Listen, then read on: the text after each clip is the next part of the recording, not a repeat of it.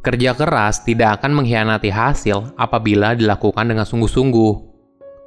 Halo semuanya, nama saya Michael. Selamat datang di channel saya, Sikutu Buku.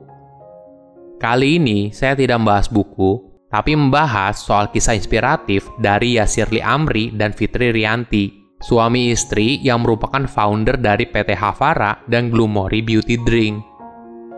Sebelum kita mulai, buat kalian yang mau support channel ini agar terus berkarya, Caranya gampang banget.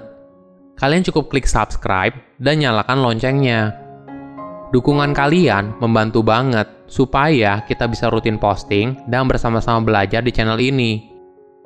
Yasirli Amri dan Fitri Rianti merupakan owner dan founder dari PT Havara dan minuman kecantikan Glumori. Ide awalnya pada tahun 2017 ketika mereka jalan-jalan ke Bangkok. Pada saat itu, minuman kecantikan sedang menjadi salah satu tren yang lagi disukai di sana. Kemudian, waktu perjalanan pulang, istrinya terpikir ingin menciptakan minuman kecantikan juga dan diberi nama sebagai Glumori, yang merupakan kepanjangan dari Gluta Lemon Strawberry. Ada alasan kenapa Fitri memilih produk minuman kecantikan daripada produk jenis lain. Bagi dia, minuman bisa berhasiat ke seluruh tubuh, bukan hanya di satu area saja seperti kita pakai krim muka hanya untuk muka dan sebagainya. Selain itu, minuman merupakan produk yang praktis, tidak seperti perawatan kulit lain yang harus dioles atau ditabur. Ketika sudah terpikir idenya, barulah Fitri mencari pabrik yang bisa membantu untuk produksinya, hingga akhirnya bertemu dengan pemilik pabrik dari Solo. Nah, setelah semuanya selesai, mulai dari formulasi produk, desain, hingga perizinannya, masalah baru pun muncul. Awalnya sangat sulit berjualan, padahal saat itu Fitri sudah memutuskan untuk produksi massal, ternyata barangnya susah laku. Karena saat itu dia hanya memasarkan dari kontak yang ada saja dan belum maksimal. Barulah ketika suaminya memutuskan untuk fokus berjualan Glumori, terlihat hasil yang signifikan. Ya Shirley memasang iklan digital untuk produk Lumori dan orderannya langsung lompat. Dari awalnya sama sekali tidak ada orderan, hingga dalam sehari mereka mendapatkan seribu orderan. Sebagai informasi, Yasir Lee merupakan internet marketer expert dan sering menjadi pembicara untuk memberikan tips soal internet marketing. Sebelum berjualan Glumori, Yasir Lee sudah berjualan buku secara digital dan mendapatkan orderan yang cukup banyak.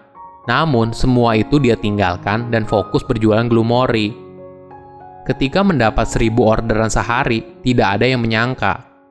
Mereka berdua kewalahan, pabrik juga kewalahan untuk memenuhi permintaan orderan. Bahkan, mereka baru selesai packing jam satu malam. Hingga akhirnya glumori bisa menjadi besar dan laku di pasaran.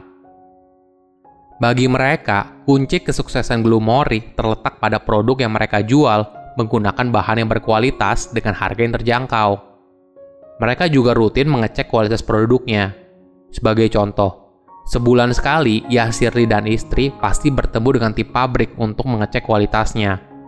Selain itu, mereka juga rutin mengambil sampel setiap kiriman dari pabrik untuk memastikan kualitas produk Blue Mori tetap terjaga. Maklum saja, Bisnis yang mereka geluti adalah bisnis minuman kecantikan yang sangat sensitif sekali dengan perubahan kualitas. Untuk sampai ke posisi sekarang, ya Shirley dan istri memiliki perjalanan hidup yang naik turun. Waktu awal sekali, ya Shirley pernah menjadi pengamen di perempatan jalan. Ketika sudah menikah, dia berjualan kebutuhan sandang dan pangan sekaligus membuka rental PlayStation yang dimodali oleh adik dan istrinya. Namun suatu ketika, istrinya harus dioperasi karena hamil di luar kandungan. Jadi, semua aset usahanya, termasuk rental PlayStation, harus dijual untuk membayar biaya operasinya. Setelah itu, Yasiri terpikir untuk mencari uang melalui internet. Dia sering ke warnet untuk belajar bagaimana caranya mendapat uang dari internet. Saking fokusnya mencari uang, bahkan kadang istrinya harus menjemput paksa Yasirli dari warnet.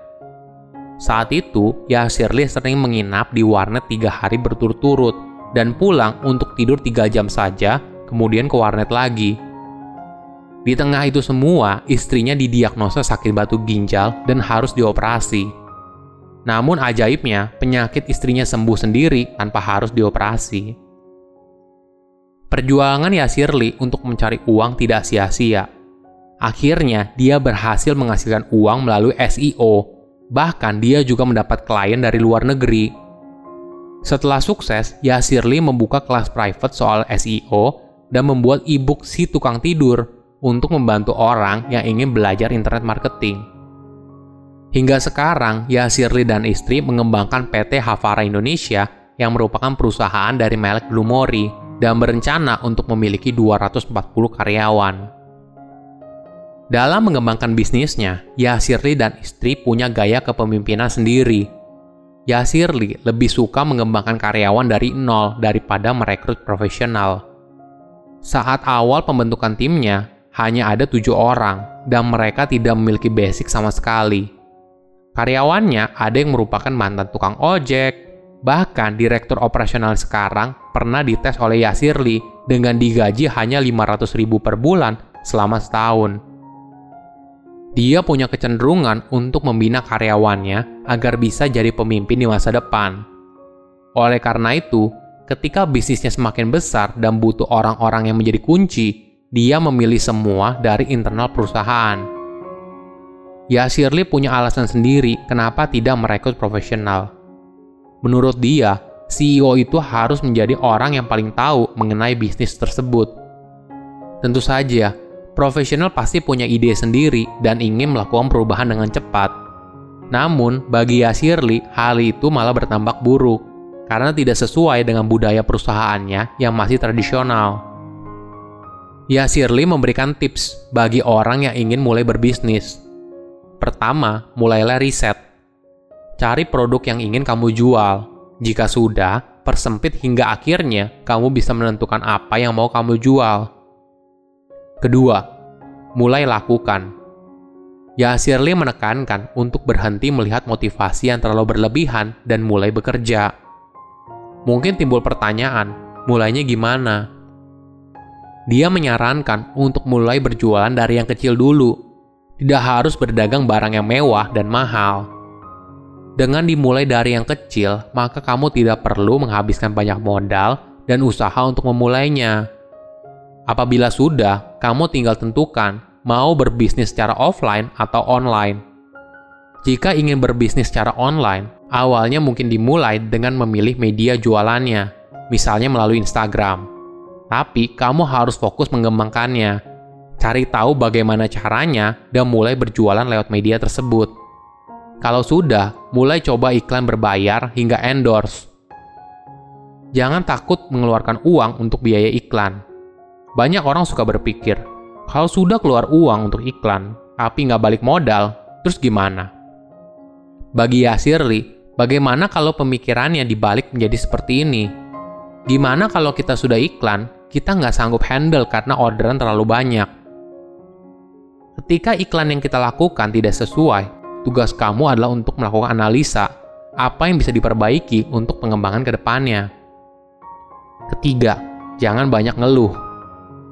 Biasanya, orang yang baru awal memulai punya kecenderungan untuk banyak mengeluh. Misalnya seperti ini, kok sudah dicoba hasilnya gini-gini aja ya? Ini adalah mental mie instan, maunya semua serba cepat. Padahal untuk bisa sukses, semua butuh proses dan tidak bisa dalam semalam. Ada juga yang ngeluh, kok sudah dicoba masih nggak berhasil? Dari situ, banyak juga yang berhenti. Padahal, kalau mereka konsisten, pasti mereka bisa berhasil. Jalan menuju kesuksesan tidak selalu mulus. Biasakan untuk tidak mudah mengeluh dan terus berjuang. Niscaya kamu akan mencapai kesuksesan yang kamu inginkan. Silahkan komen di kolom komentar pelajaran apa yang kalian dapat dari kisah inspiratif ini. Selain itu, komen juga mau tahu kisah inspiratif apa lagi yang saya review di video berikutnya. Saya undur diri, jangan lupa subscribe channel YouTube Sikutu Buku. Bye bye.